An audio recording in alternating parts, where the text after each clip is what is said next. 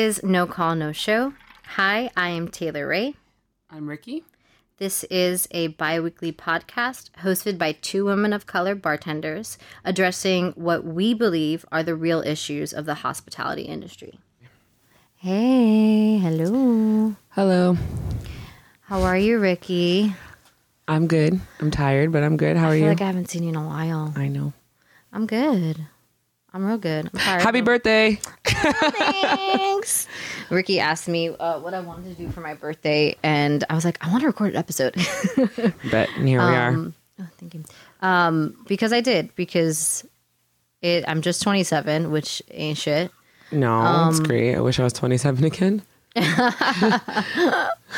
and it's a Wednesday. And, you know, I was like, I would just love to, you know, do an episode with just Rikki and us just kind of get back to you guys and touch base and, you know, just remind you of who we are again and what we about. Scary. So, uh, so we're about to start our Long Island iced tea. Yes. Um, this week, I really wanted to address um, guest abuse. And what I mean by that is the abuse that you get um, from guests while you're working throughout Yeah, your not shift. not us abusing guests. We're not abusing guests We shouldn't be because we abusing still guests. have jobs. um, but um, just like Unless they. Just kidding. we we it- it's just something that i think that doesn't really get spoken about or just gets brushed off by management or it's just something that us as bartenders don't really vent about as much as we mm-hmm. should. And think and not just vent not just venting in a way that's like oh this person was an asshole to me but just saying like the word abuse mm-hmm. and acknowledging that if outside of the situation if this person talked to you this way you would say this is abuse right but because you have the barrier of the bar it's Yeah. like bounces it's like an invisible wall that gets bounced off the bar Because you know you're making a transaction at the end of the day. Yeah. It's like your job. So yeah so it's just like you know you it's you also are in the middle of your shift and it's mm-hmm. really busy and this happens to me at my job that's like the busier crazier bar um where i just like almost don't even have the time to say that's abuse that's unacceptable i i i like shrug it off and i'm like i got shit to, to, do yeah. yeah i'm just like Sucks. Mm-hmm. next next next um and instead of just instead of you know thinking about that at the end of the shift, I just kind of brush it off. And I think it's Mm-hmm. something that we should talk about. And so I had a guest who just clearly had a fucked up whole life. Like not even a whole day. Like the life just the life was. lost. It's a back. lost lost cause. Yeah. And you know what always what I'm always um so surprised about is when someone like you had your day at work. Let's say you're a nine to fiver, which is most of the people that visit our bars. You had a whole day at work. Now, either two scenarios: either someone is abusing you, right? Like someone is talking to you at work in this way, Yeah. and you feel like it's appropriate for that behavior to trickle into the rest of your night and Yeah. day, and, and then we absorb that uh-huh. or like you just are not in a position of power and you feel like you need to exert that in different ways. And let's say you work at a job where that doesn't happen to you. Like you're not being vi- verbally abused, but you don't feel like you have personal growth in this job. You don't feel fulfilled. And so afterwards like you you came correct the whole day. You You're all acted pent up. you Yeah. acted normal. You spoke to people in a, like a normal way. Yep. Mm-hmm. You were respectful. You behaved, and then literally, like when you fucking entered this bar, you decided that you don't know how to fucking act.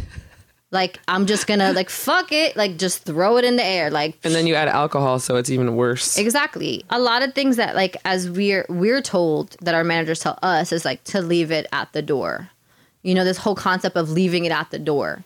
And It's very hard. it's not only is it really hard, it doesn't really exist. It's just internalize and just It's bottling it up. Bottling bottle it up. Does not leave it at the door. It's bottle that shit up. Batch it.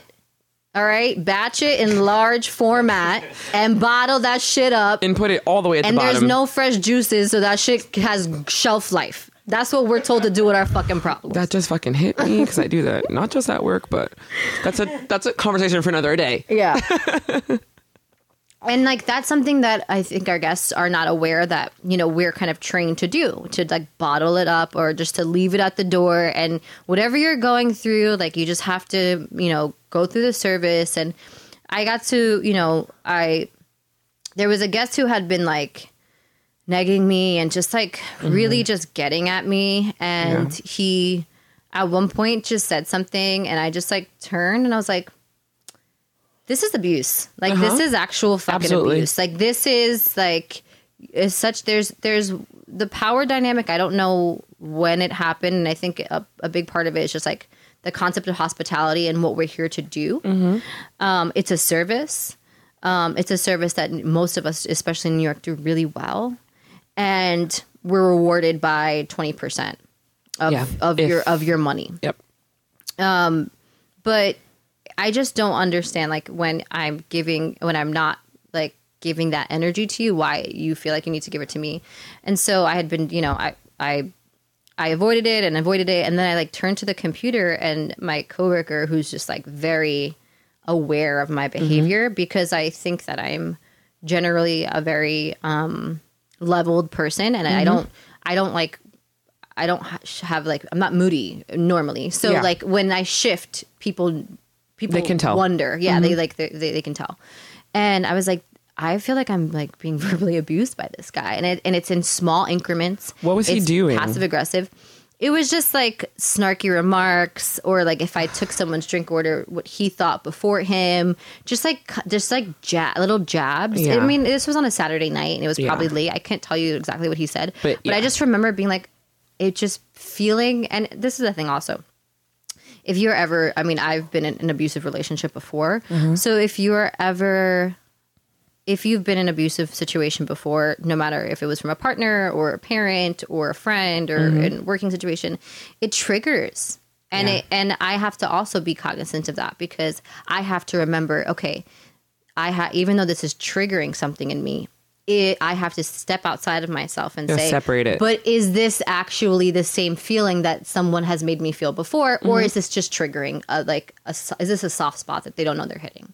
And so I was like, no, this isn't a soft spot, even though I'm like a survivor of an abusive relationship.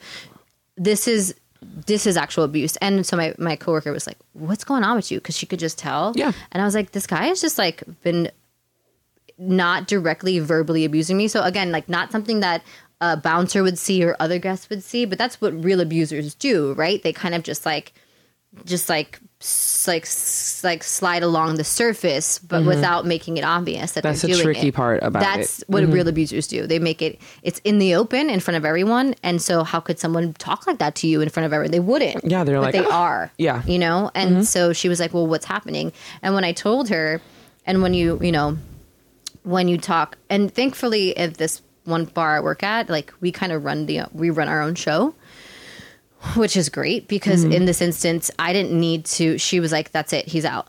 That's it. Like yeah. if you feel that way, then that's it, he's out. And it wasn't that; it was a particular instance that seems very obvious that someone would leave. Like when someone, if someone was to say, "Go fuck yourself," yeah, or right? raising their voice, or they're doing something. then it would be really obvious to everyone that he needs to leave. But this was in really small increments and little dosages.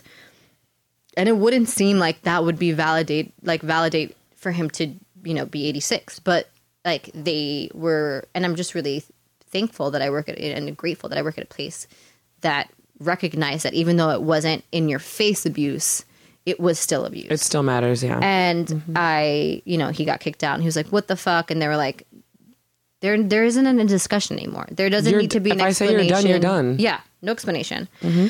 And it just really, I felt really good about that. Um, and then later on that night, actually, like a, somebody who's like a sexual predator and had like was at the door and What? I was like, do not, they're not allowed to come in. But like that kind of like again, this barrier of like, a known.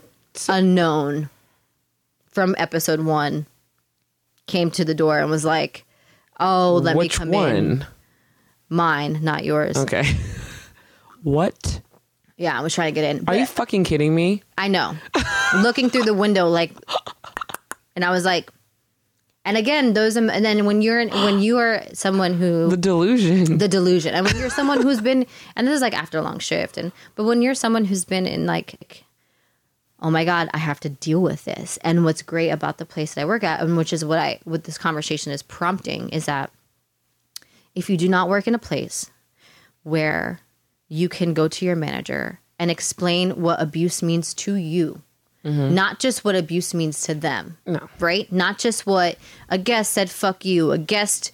And I think a lot of managers um, view abuse in parallel uh, worlds where it goes parallel to the outside of the bar. So if a guest is is verbally or physically abusive or harassing another guest, and they handle that, and and and they usually handle that really pretty well, mm-hmm. and hopefully in a perfect world, and and it's getting better. But uh-huh. when it comes to another coworker doing that, they usually tend to handle it pretty well. But not- But when that perp when those lines intersect, Cross. Yeah.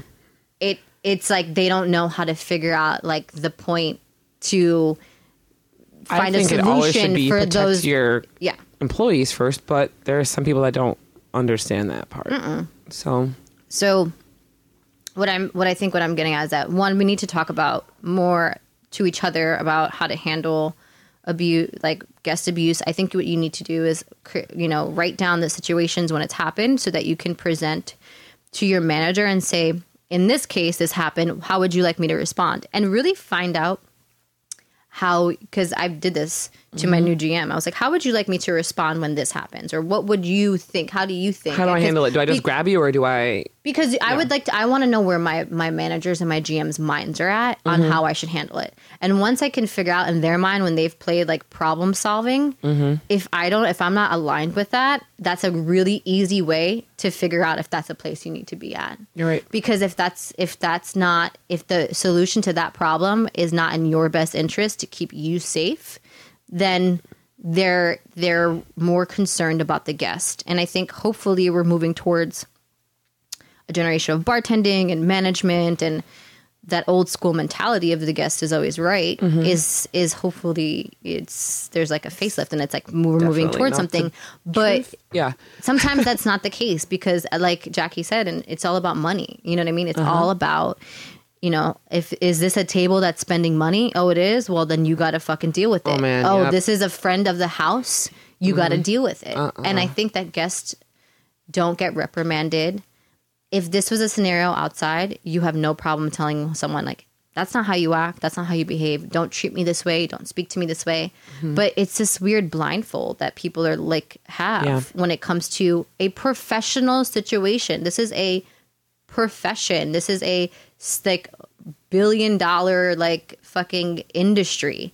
How have we not figured these things out yet? And it's just again like we talk about abuse from coworkers and we talk about like when a guest treats another guest a certain way but sometimes we really need to like talk about what to do and how to handle how when when we get abused from guests because we have to close the bar after working a long shift mm-hmm. go home and still have that And sometimes it's hard to even come back. Like even in the same shift, if you take like a second away and you come back, you're just shook for the rest of your shift. Yeah. Depending on how intense the abuse is, it's like it's happened to me before. Like the one time it really happened bad, I had to step away and I've never had to do that before. I just deal with it. But this one time was so intense that I had to leave the bar at the busiest time. Yeah. And I came back and I couldn't even be in that station anymore. I had to swap stations with someone just because I didn't even want. The person got kicked out, but I didn't even want to be in that area because I was just going to think about it for the rest of my shift. yeah So it's like sometimes it's that triggering where you like you have to take a step back, but it's on your mind for the rest of the shift, and even it, like and it even doesn't what- matter. And even what I mean, I think what what I I, I thanked my coworker because she is such a great representation of being aware of who you work with, Mm-hmm. even when it could be five fucking deep. Like she'll just look at me and like Oh, just just see, Yeah. you know what I mean? Mm-hmm. And like that's another thing we need to be really aware of. It's like. ma- Like obviously, like pay attention to your guests, but like see how your partner's doing. Check on people. because how, there have been so many times where like I can see my partner Mm-hmm. like is not that like the the message is not getting across or there's some disgruntling and I'll come in and literally she'll just walk away and, And I'll just like it. take over. Yeah. And that has dissolved an issue. It's happened to me with You being know, like- harassed at work too. I'm lucky that I work with a lot of guys that notice when I'm being harassed and they literally just come to my station and be like, Rikki, push down. Yeah. I got this But you still, but it's still in the peripheral. Like they're still there, They- and that's it doesn't that's matter how busy you are. They'll be like, "You okay with that guy? Yeah, Push down. Yeah. I got it." Which is great. Which is another thing that we should we uh, stay aware of your coworkers because like, like yeah, it's a team. So it's a team and like and you know and we feel bad and the, there's just weird guilt i don't know where it really comes from but when you have to step away from the bar in the busiest moment because you're like fuck they're gonna be Oh, swamped I felt horrible because I came up and half the half my coworkers didn't know what happened and the other half did. Yeah. So like the half that didn't were mad at me and I was like, I can't even talk to you right now because I'm about to cry. yeah And they didn't get it and until later I'm like, oh my god, I'm so sorry, I didn't know that happened. Yeah. But it's like I can't blame them for not knowing because I literally just had to leave. yeah you have to get off the bar I had to. I was gonna probably lose my job if I didn't. yeah So it has to get to that point Yeah. too and like in a lot of other industries you're allowed to just kind of step away for a second and get some air and like when if it's from eight to one like you can't even take a fucking piss so let alone deal with some personal shit um you know and opposite for me, one to eight. oh yeah And it's literally I can't take a sip of water. I can't do anything. So when I have to leave the bar, it's a big deal. I just think that, you know, there should this should be a discussion. I think this is something that you should check in with your you know, your coworkers about at the end of the night, not just being like, How was your night? Sometimes you don't even talk to someone for a whole shift and you're like, How was your night? And you know it's gonna be the same fucking responses. Oh, it was crazy, oh, it was this. But, you know, saying like, was there at any moment did someone not treat you well? Like should you know, I just want to be there for you and talk to you. And it and it sounds like super sentimental and when you're just trying to count your money and leave. But I think. I I think think it that like yeah. if you can help unpack some of that shit w- at the place, then you can leave your job feeling a little lighter. Mm-hmm. And that's something that, um, you know, is important. And also, again, jobs are jobs, you need them. But if your fucking management is not about putting you first, then you need to just strategically find your way out. And that's something that I think is really important to even talk about in an interview. Hey, I want to work somewhere where my I feel supported by my management staff. If someone is not treating me well, that they have my best interest and then they hear all aspects of the story. We can talk about another time, but I need to know that I'm backed by a by a management team that supports me and Yeah. it is out is there for me to be protected by them. Yeah. And if that's if they seem like they're like uh uh uh uh, then that's not a place you need to work. Yeah. You know? You're right. It'll make your decision so much easier Yeah, from get. that's my tea. But That was a great tea. Um, this week I'm kind of like passing the tea. This is something I'm just gonna read out the synopsis of what happened to a friend who wrote into me, and then you and I can talk about what we think. It's a really interesting situation. Um, so this friend is a female friend. She wrote in um, about how this is the third time in one week that she was denied access to information as far as making drinks or learning about cocktail recipes because not everyone can have access to such and such as Evernote. Or if you never worked at a so and so bar, you won't understand. Or this is this is the one that this is the one that blows me. It's a guys only cocktail Evernote. And That sounds like a never note, not a ever yeah, note. that's that's a never note. Hmm. So, her response was sounds like a never note. her I'm never trying to be a part of that note if that's what the fucking case is. Fuck y'all. how like 2019 how so her response obviously she wrote into me but she was like first of all what they should have done is ask my experience because they didn't know. Or b teach me. If i don't know something we're on the same team. Why don't you just teach me? We're trying to lift each other up. We work at the same place. If i'm asking you something and I, you don't think i know or i'm not experienced enough a ask me or b teach me. Why would you keep information from me? This is not a competition. We're all working together. That's just like those inner realms of power that like it's it's it's so fucking ridiculous. A- this is the shit that I've like am and I- I'm I don't feel like I'm an I advocate for much even though I I should, but I think that like the hierarchy system in the hospitality industry within these circles, Yeah. whether it be like bartender server, bartender barback, bartender bartender, bartender, bartender. Hello. bartender bartender is just like so cool so if i was asked by a guest to make this drink you're cool with me it's kind of like a god complex thing, and it pisses me off because how are we supposed to learn? Like, this is like age of information. If you're trying to withhold information from your own teammates, it's is like coming from management bar management no, another guy she works with why does he have all the access to all the because he's more experienced. and He worked at so I'm not going to add names, but this bar he's worked with this person. He's worked at. If you've never worked at a so and so bar, you wouldn't get it. Like that's his excuse. And she talked to another female bartender about this, small dick. and apparently. he does. and apparently he's done this to other people too. Other women that he's worked with. Um, and she she put it great. She was like if this was a fucking chocolate chip cookie recipe you're gonna get fucking worked up over a chocolate chip cookie? Yeah. Really? Like it's just cocktails. It's like you want me to make this cookie without chocolate chips? Because Like- I, i've never worked out. because i've never because i've never worked is. fucking chips ahoy? Yeah.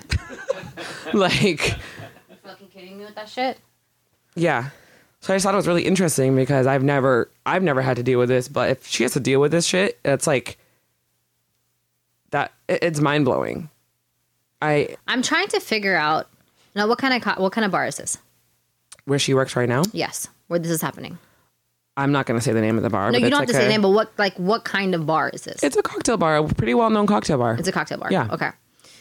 Um, I feel like when Evernote is is given to me, it's given to me by a manager, and I have it's like here's the link to the Evernote, Mm-hmm. right? yeah, Is the person that she's not getting the Evernote from the manager? bar manager, It's the bar manager. but also bartends behind the bar with them. it's both. Yeah. yeah. So she's being denied information by someone who works with her. That I mean, this is the part that's ridiculous because you should And what want to. about what about GM front of the house? Have you like is there any? She didn't mention that at all. So well, sometimes is also sometimes in certain in certain bars, like the GM is or the front of the, like front of the house managers are just like bar managers are run the, run the realm, and they're just like, oh, sorry, that's like that person's realm, and so they don't actually have any access to those things as well, which is really unfortunate. Um, what did did you give her any advice? I didn't really know what to say because I've never had to deal with anything like this before. Um, I personally think that she should contact upper management if th- that's an option. Yeah, She did tell me that she confronted him about it, and he responded by, it's very cliche, by telling her that she's too emotional. So I think she should just get out, but it's a place that she's learning a lot from other bartenders. It's just this one that she has an issue with. Um, and it's a resume builder for her, which is sad. But I think that mean, you have to say to yourself, and maybe I've just been in this industry for too long, and I've gotten to a certain point in my career where I'm really happy with where I'm at, and how, like where. But like you have to say to yourself, like resume builder or a self destructor. yeah, Like who, like building one thing up and building yourself this down. is more abuse. And this is it's abuse and Mm-hmm. it's the fact that she i think what what she should do if i was her Mm-hmm.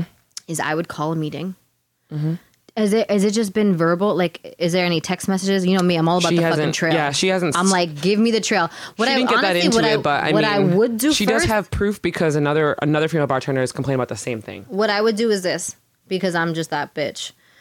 I would fucking text that person and be like, hey, Make it I a paper trail. make it a paper trail. Uh huh. Just make it a paper trail because he's fucking stupid and he's gonna fall into a trap because he's dumb. Because his ego is bigger than his dick, and he's and he's like, and he will will write something stupid. Yeah. I'm telling you, he will. He will say if it's if you're not, stupid enough to fix your lips to say something like guys only Evernote, imagine what he would text. Or you know what I would do, which I have done in the past, and I keep. I still have like a like. I will send this to myself.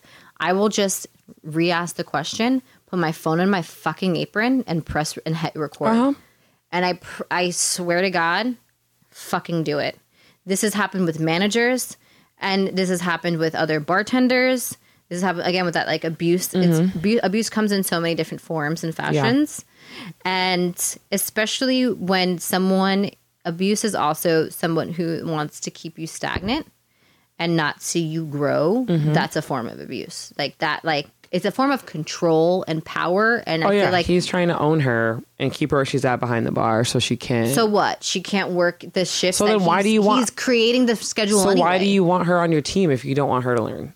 Because he needs women on his team. Right. So no one Threatened. can say that there's no there's Or he's just threatened. team. I don't know if it's he's probably threatened, but I think that like there's just like I need women on the team, I need people of the color on the team. Check, check, check. I did what I said. Like I did what everyone's gonna accuse me of not doing. Mm-hmm. They're there, so. Yeah. And this is what Jack again bringing up Jackie is like he was saying that like even when you're put in a place of power in the sense of working at a like great cocktail bar, which is amazing for a woman or person of color, that seems like a really big step in your career Yeah, you can still be controlled by the powers that be, even given those roles that you think that you have advantage in, and you don't. You it's don't. just like that was I did that, so that's enough. check. Check. Done. You're a check mark. Yep.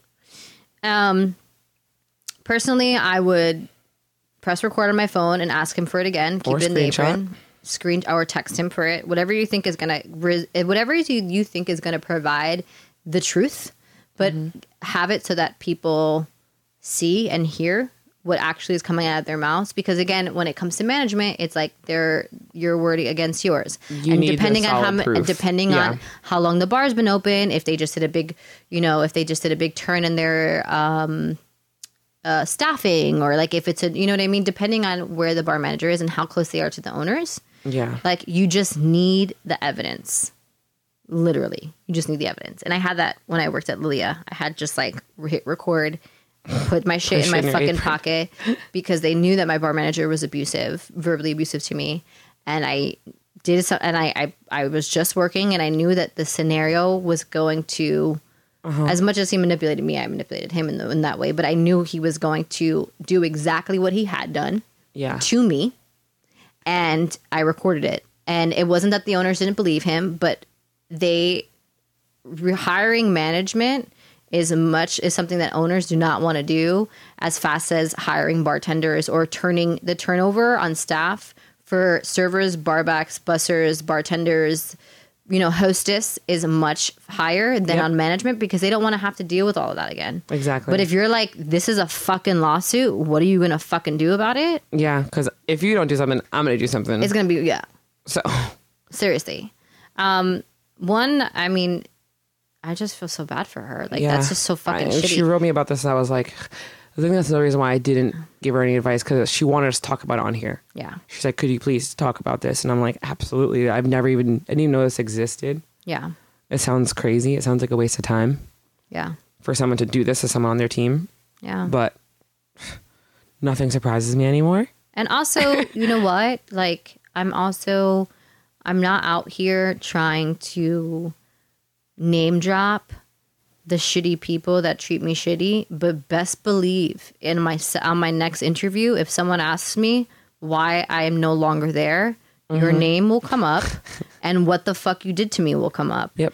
And then that's your leeway to say, and this is why I never want to work at a place like this again. So Yeah. hopefully this is a good fit because this like do you, like it just those j- there's like a you know when you leave your reference for a fucking resume like there. Yep. should be like a resume reference for pieces of shit like this like there Yeah, should- for the opposite. for the opposite do you know what i mean like on the end of your description of job, why I left because this person did this. yeah here's his number harass him Yeah, that's fucking so shitty yeah. So, I mean, also is it just like house cocktails or just like what is it Um, I don't know. It shouldn't go into detail on that. it's fucking stupid Either way, it's like, I mean, techniques and cocktails and whatever. It's just like you you, you wouldn't get it. It's like you don't. How do you know that? It's also like so when the time comes for her to perform and she can't because she hasn't been provided the tools to do that, Like, what's the end What game it? here? It doesn't make sense. to ridicule her, to make her feel dumb, but you're not providing her with that. Yeah. Whose fault is it really? The fuck? Yeah. Fuck out of here. Yeah.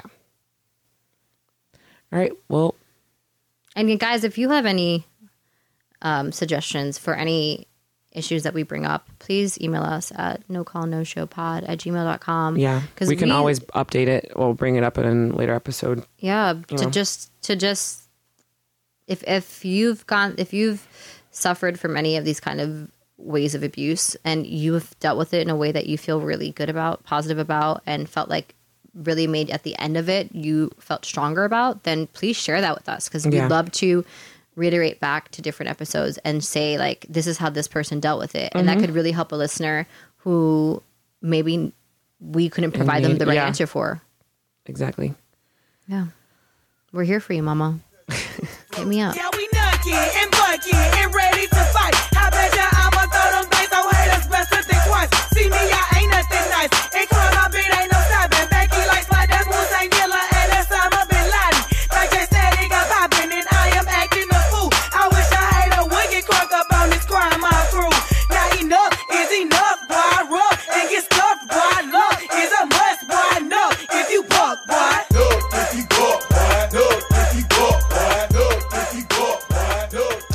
today we are going to do a new segment on the No Call No Show pod um, called Blind Drop, and Blind Drop is an opportunity for Rikki and Taylor to each take turns um, answering a few questions without the other person in the room.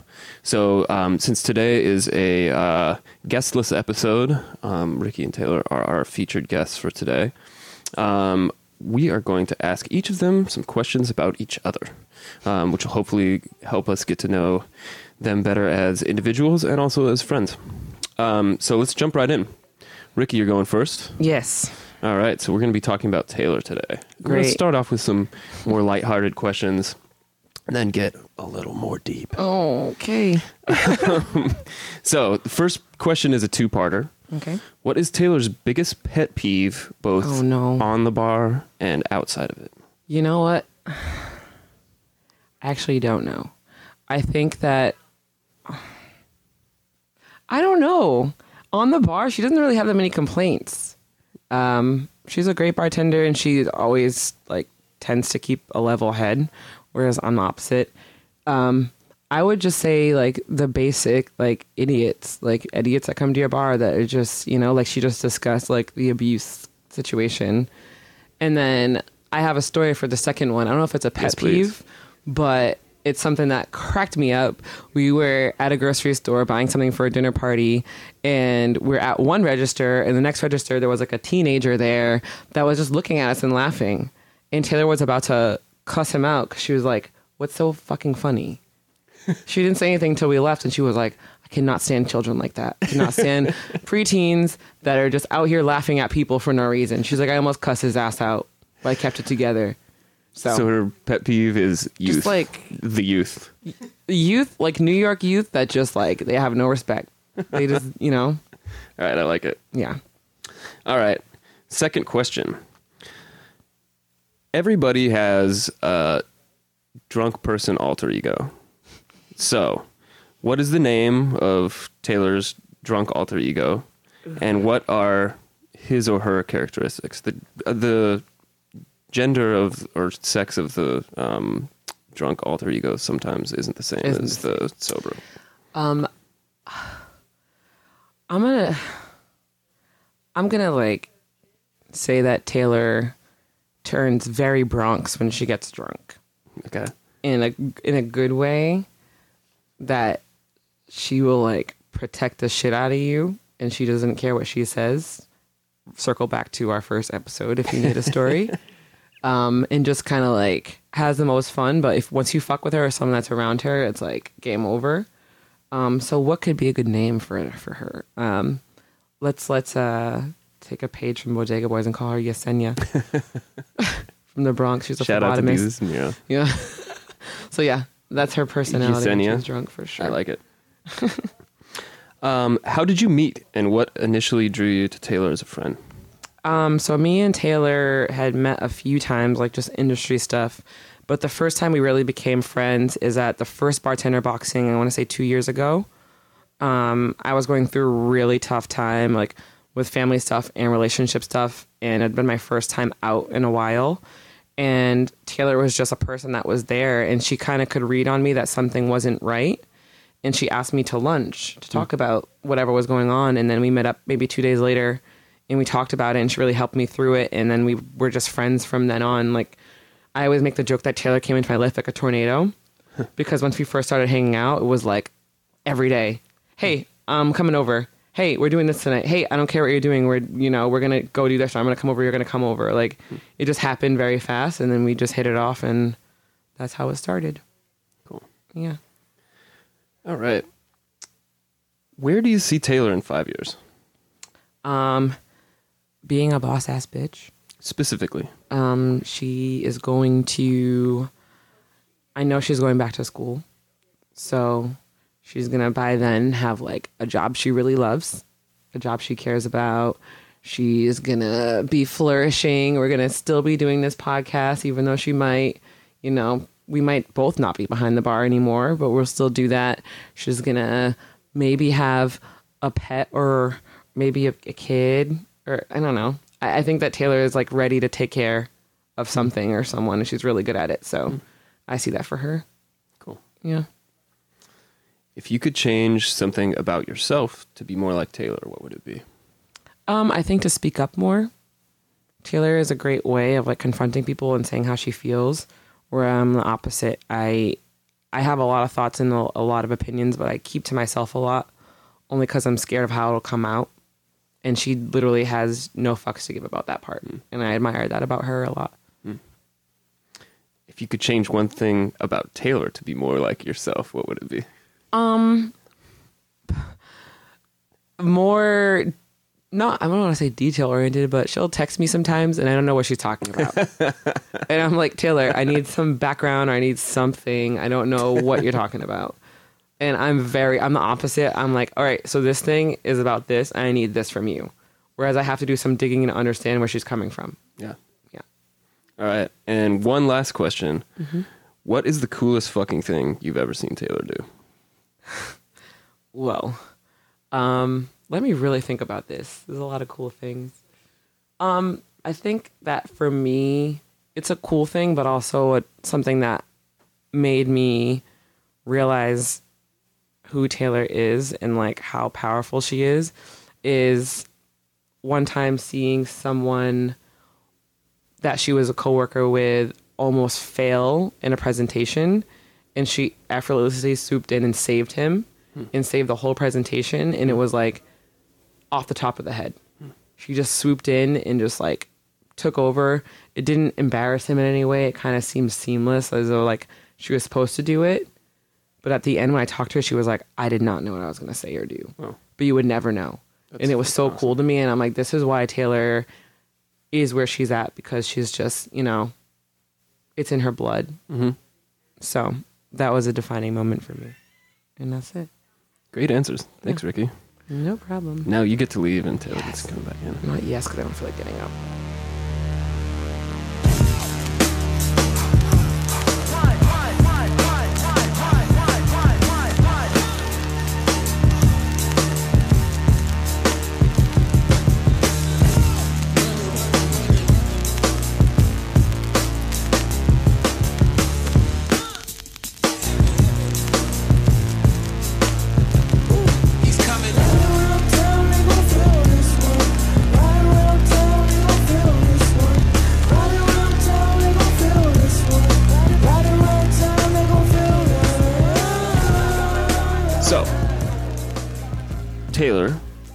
you are going to Yes. get the same eight questions Okay. that Rikki did. She is now out of the room. Is I being too loud? No, you were great. Are they being too Oh, loud? are they being too loud? No, I think it's I think it's okay. It'll help drown out your answers. Um, Thanks. and so we're, I'm going to ask you the same uh, series of questions in the same order. They're going to go from a little more lighthearted to a little bit more um, serious. Okay. I would say Rikki's biggest pet peeve as a bartender is having your shit together. I would say Biggie, uh, Biggie's, Rikki's biggest pet peeve as a person is also just having your shit together. All right. I think that, you know, when Rikki comes to any situation, she always has it together. She's very intentful and she's like this is what I got. Like mm-hmm. she's never just even when she's like off the cuff, she still has her shit together. So I think that you know, and I think Rikki's always like, "Oh, what do you want?" And then it's the it's the thing that most bartenders are like, they're asking their other friends like, "Oh, what do you want? What do you want? What do you want?" And she's like, "Next." I think it's the same thing with a mm-hmm. person. Like if you don't know what you want, mm-hmm. um, not that she's not sensitive, but she's just like, okay, next, like deal with your shit, and then we'll can we can like return to this. Hmm. All right. Um, next question is so everybody has a drunken alter ego. What is the name of Rikki's drunken alter ego, and what are some of his or her personal characteristics? Um, Rikki's drunken alter ego is probably named like Oh my god, I wouldn't even know the fucking name right now. But she just gets I think that Rikki gets really silly. I'm gonna call her like Lucy. Silly Lucy. That's a good name. Um, But she gets like really silly and really um she'll start dancing and kind of like bopping around and that's when you know she's she's like hit her point where she's just like like a little twerk comes out or um i think she just gets her alter ego is just who is inside of her but maybe some of who she's afraid or has like maybe self-conscious to come out is is who rikki is which is so much fucking fun. Because then she'll be like er no or like she just you can tell she just is not dealing with people's shit or she's just like there for a good time you know? And things kind of like roll off of her and um she just gets really she's a great drunk you know? She's so she's so silly and so fun. Lucy. yeah she gets lucy. She gets lucy. That's why her name is lucy. Where do you see? Oh, there's another thing going on there, which is Lucy and Ricky. what? Like uh, Lucy and Ricky from I Love Lucy. oh my god lucy and ricky except there's not like an abusive like husband you Yeah. know the whole thing but you know that shit but Oh, I didn't know Desi Arnaz was abusive. yeah Oh, I didn't know that. in That real sucks. life he was a piece of shit I I do love I Love Lucy and Desi Arnaz did a lot for like the salsa community and like yeah. it did a lot for Cuban Americans, but Cuban Americans, yeah, Cuban, yeah, Yeah. but he's should he he got to go. He gone, but he needed to go. But yes, Lucy and Ricky. All right. Um, where do you see Rikki in five years? Rikki in five years, I see her not necessarily out of the industry, but I see her adjacent. Um, I think that Rikki has it. She has a fashion background, and I think that Rikki is a really good delegator, and I think that Rikki has a lot of really awesome ideas. Um, so I see her like stepping away from the bar and not necessarily going into management, but I do think that like she should be. I see her doing like consulting. I think that Rikki could be an incredible um, pioneer of fashion in uniforms, especially when it comes to like gender neutral ones that she's felt really strongly and passionately about when it comes to that. And I think that I hopefully see her kind of like bringing her fashion realm back into it because I know she feels really passionately about that um, into the industry. I don't think she'll, as like I said, she'll be industry adjacent, but I don't think I don't see her like behind the bar in five years. I see her with like a kid on her hip and like a, like a fucking brolic ass rock on her finger. If you could change one thing about yourself to be more like Rikki, what would it be? Um, perspective. I think that Rikki has. A, I think that I can um, kind of go in front of myself sometimes with my reactions to things, and I can. I'm very reactionary, and I think that Rikki has really great perspective. I think that if I could be more like Rikki, it would just to be. I think a, a, what I feel like, in, we if there was a scenario that happened where someone like disrespected us, like I feel like I would get gully, and Rikki would just sit and then let it sit for a second and be able to respond in a really powerful way that would make that person feel really small and but in a very like poised manner that's she never like wilds out. Like even on a podcast she's like taylor? Like no. Like taylor relax. You know what i mean? I think that's a mm. really good like balance of like mm.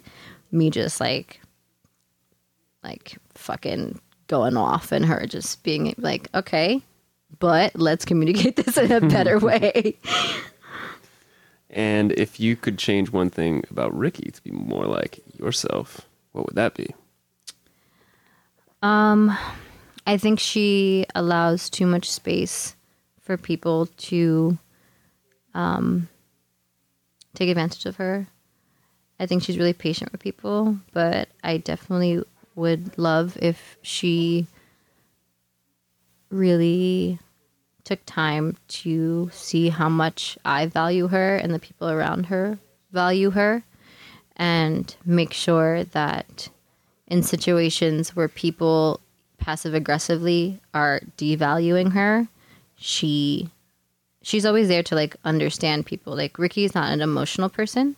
She's a really nice, caring, and understanding person. So her personality off like when you meet her is not like it comes off as I'm the more like nurturing, caring person, and like oh, but like she actually is the more nurturing and caring person. Um, and I just want her to always stand strong in the foundation of her own value and not let and like never let anyone not that she allows anyone but to just always like be when someone's doing some stupid shit just be like no instead of being like maybe i should understand where this person's coming from but sometimes it's like no this person's just a piece of shit you know? And uh and that's a great like again that's like a, a great attribute that she has is that she's her perspective and she's always trying to understand people but sometimes people are not worth understanding All right, two more. How did you meet, and what initially drew you to Rikki as a friend?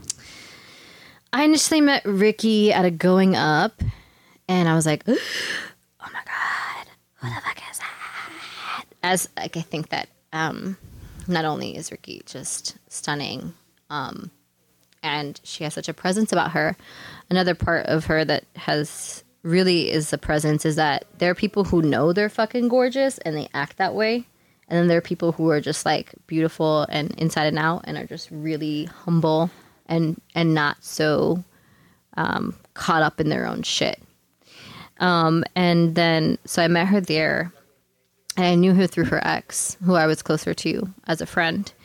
And then the first time I think her and I really connected was two years ago for Bartenders Boxing when it was a huge event and there was fucking tons of people there. And I've always kind of wanted to get closer to her because I feel like as a woman, when you're closer to the man in the relationship, you feel obligated to make sure you make an effort to be friends with their partner who's a woman so that there's an understanding there's no threat you know what i mean?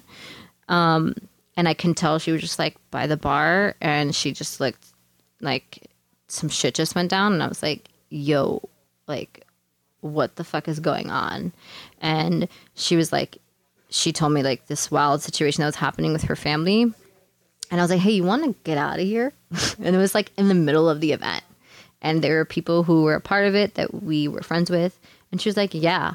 And her and i literally left that event and went to a shitty like midtown west bar that had comic sans font yeah. on the outside. She was like oh my god i can't believe we're going to this bar as comic sans. I was like it's the closest fucking bar. We're going here. And i was just like pulled her out of a situation that i saw her hmm. amongst all these people. It was like a movie you know like hmm.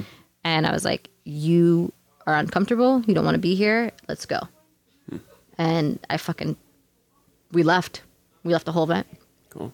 and uh that since that day we were just like yeah we're gonna be best friends as thieves, huh? yeah All right, last question. What is the coolest fucking thing you've ever seen Rikki do?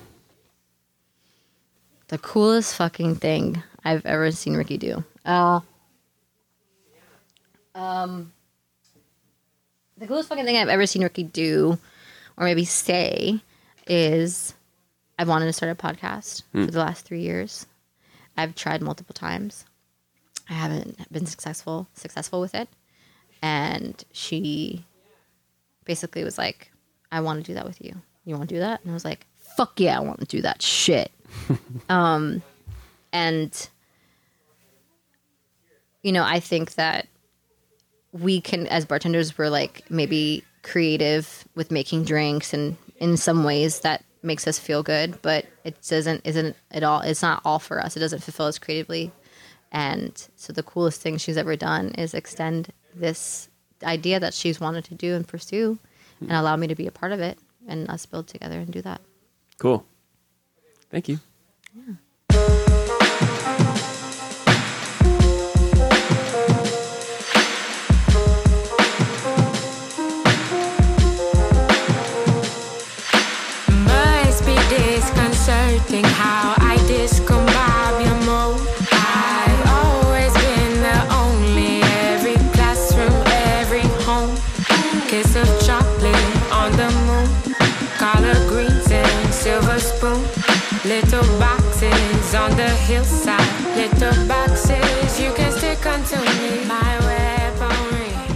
announce those mints I'm gonna announce these mints real quick. Announcement section.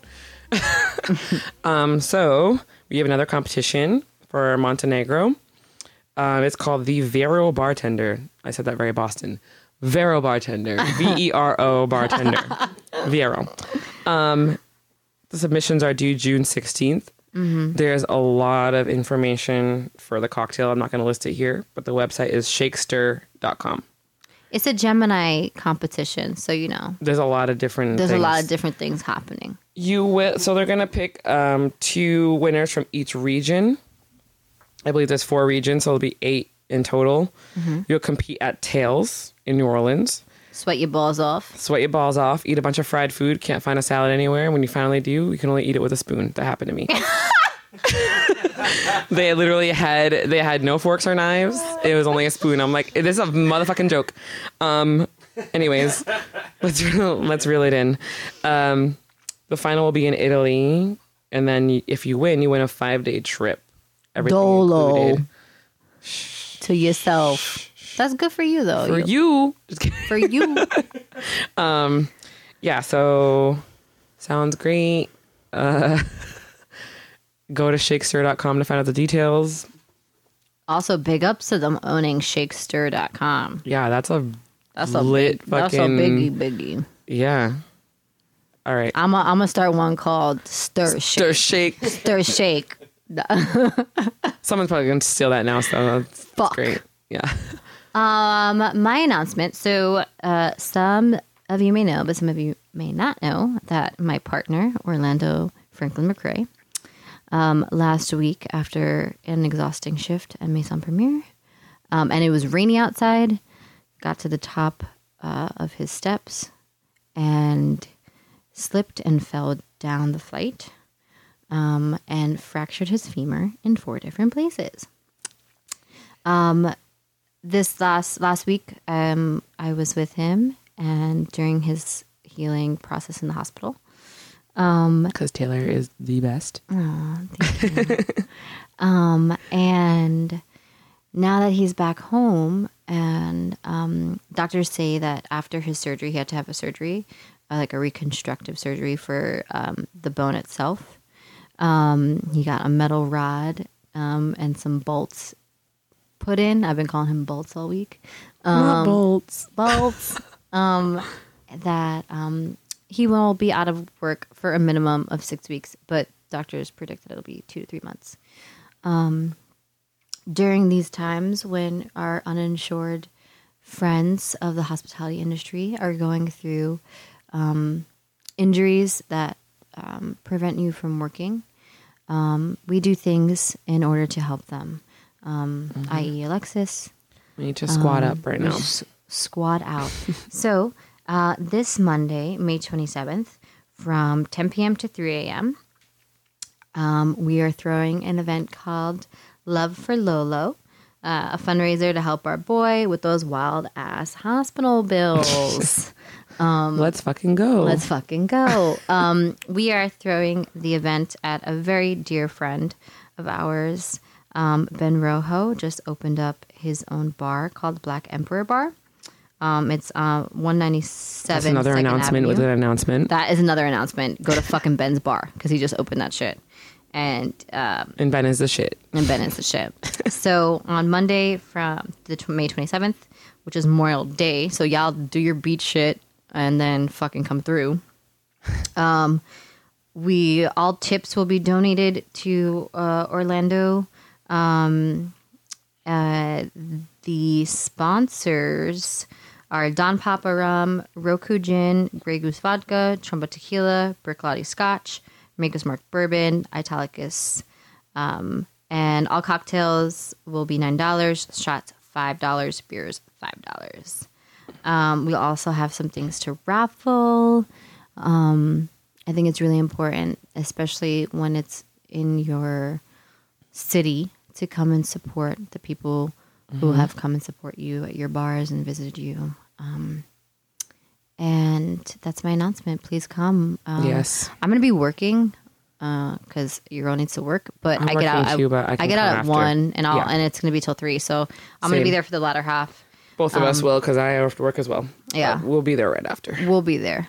Um, come through, um, come support, um, and you know, just know karma is a beautiful and ugly thing. So you choose.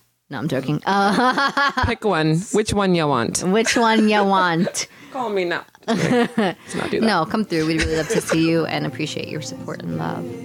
Um, yeah, that's fine.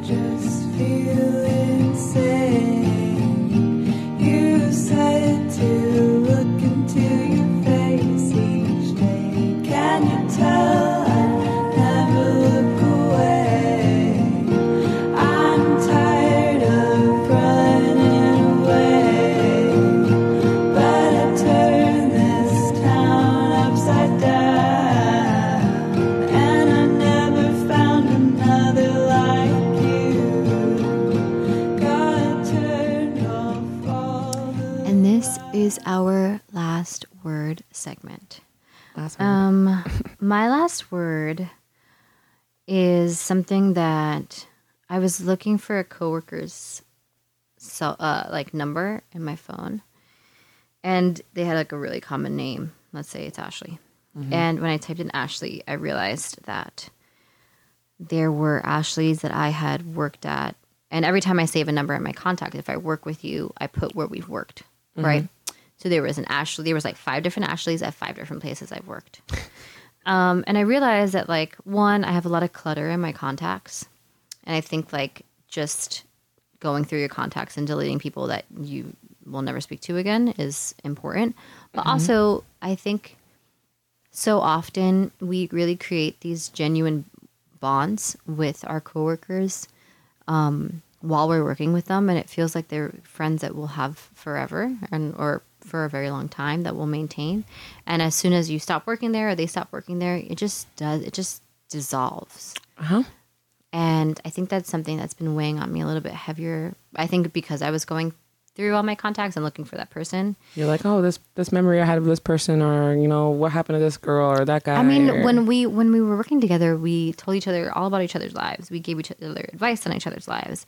We would go after, uh, you know, out after for drinks, and these were people that I genuinely cared about at that time. This wasn't like a disingenuous, you know, relationship.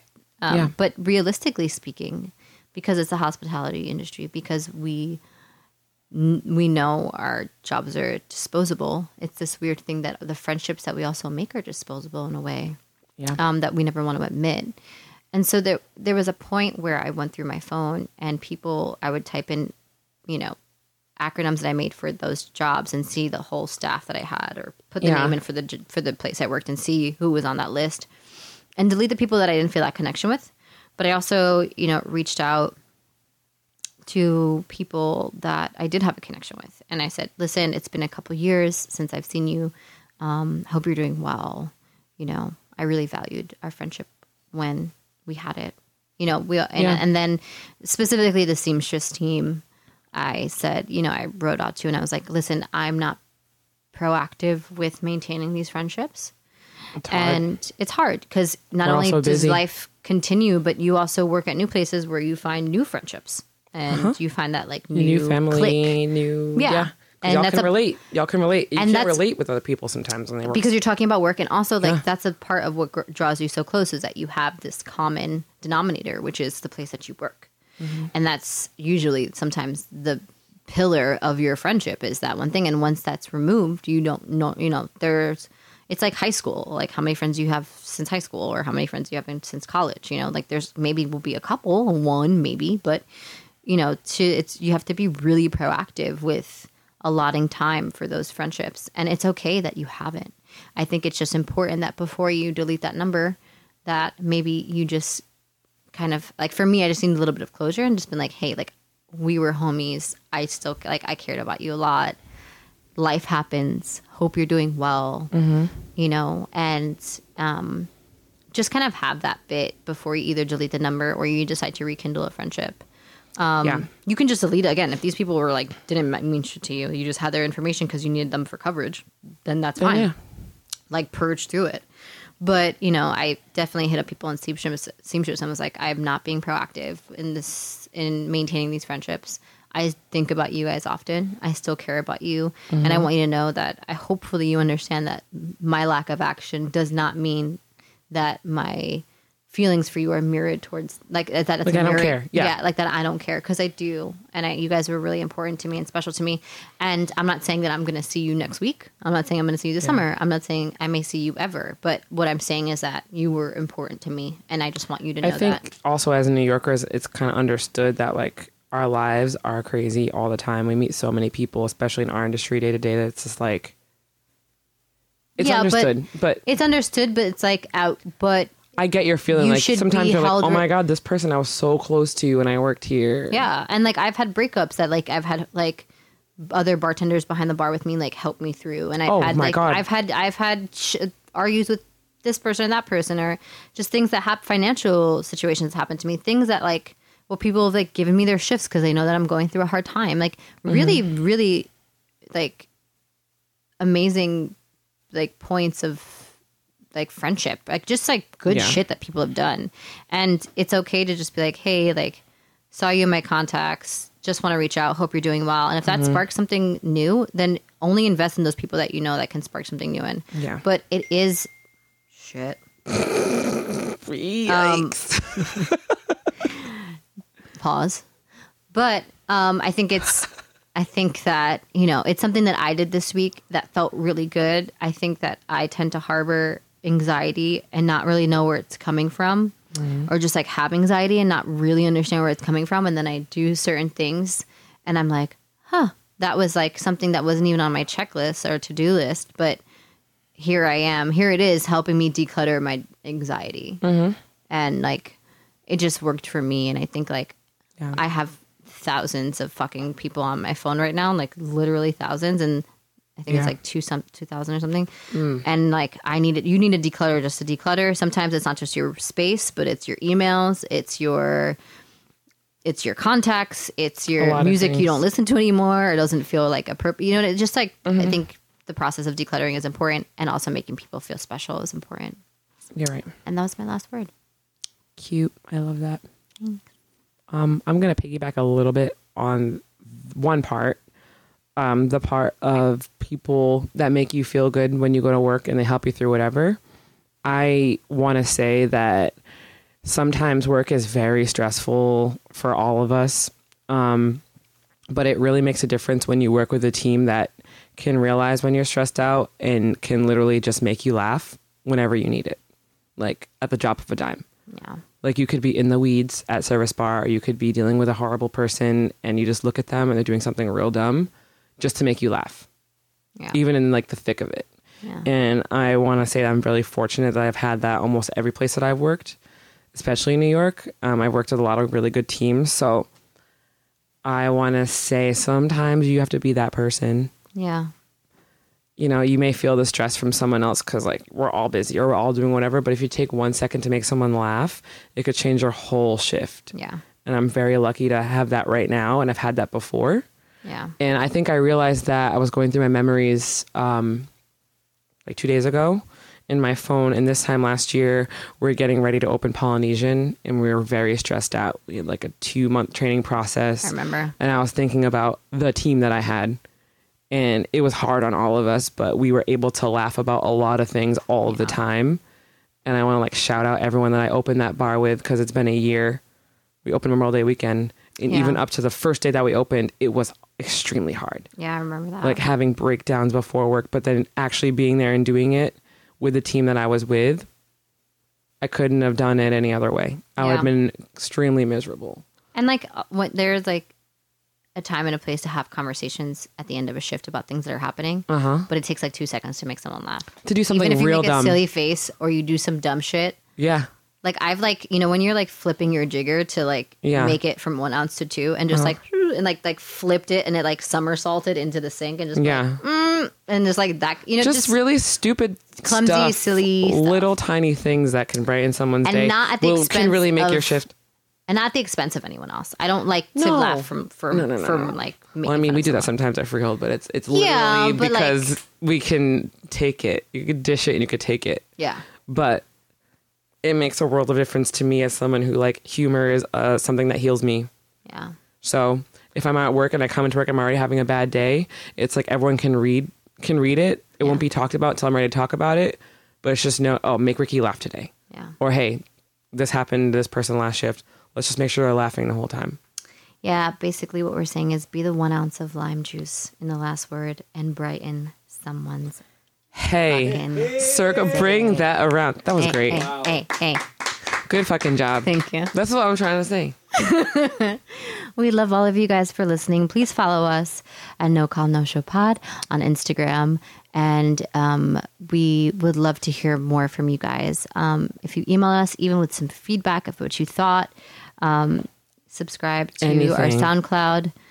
and we Um, really want you guys to, to so we have these segments that are really important the airmail which is you can ask us questions Mm-hmm. and between the sheets which is we want all of your really funny hookup stories we're not going to use your names It could be We're just funny. going to It could be not be funny. It could could not be be, really serious. It could be things You're that right. need to be addressed. We just want to hear it. We want to hear it we want to talk about it we will not expose you if you don't want to be just uh, yeah. Yeah. Rikki's real good with the names. You know that. i got them on deck Sharkeisha was a great Sharkeisha one was a good one. anyway, thank you guys. Bye. thank you happy birthday taylor bye Bye.